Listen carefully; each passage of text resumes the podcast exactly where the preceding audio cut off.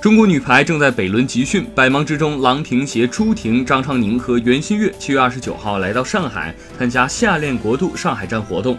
郎导辛苦了，中国女排加油！闻讯而来的球迷见到心爱的女排姑娘，大声呐喊。面对记者的采访，郎平敞开心扉，畅谈女排如何团队协作、迎难而上。郎平对待队员就像对待女儿一般，没有隔阂，没有代沟，相互扶持，相互鼓励，这是女排团结的秘诀。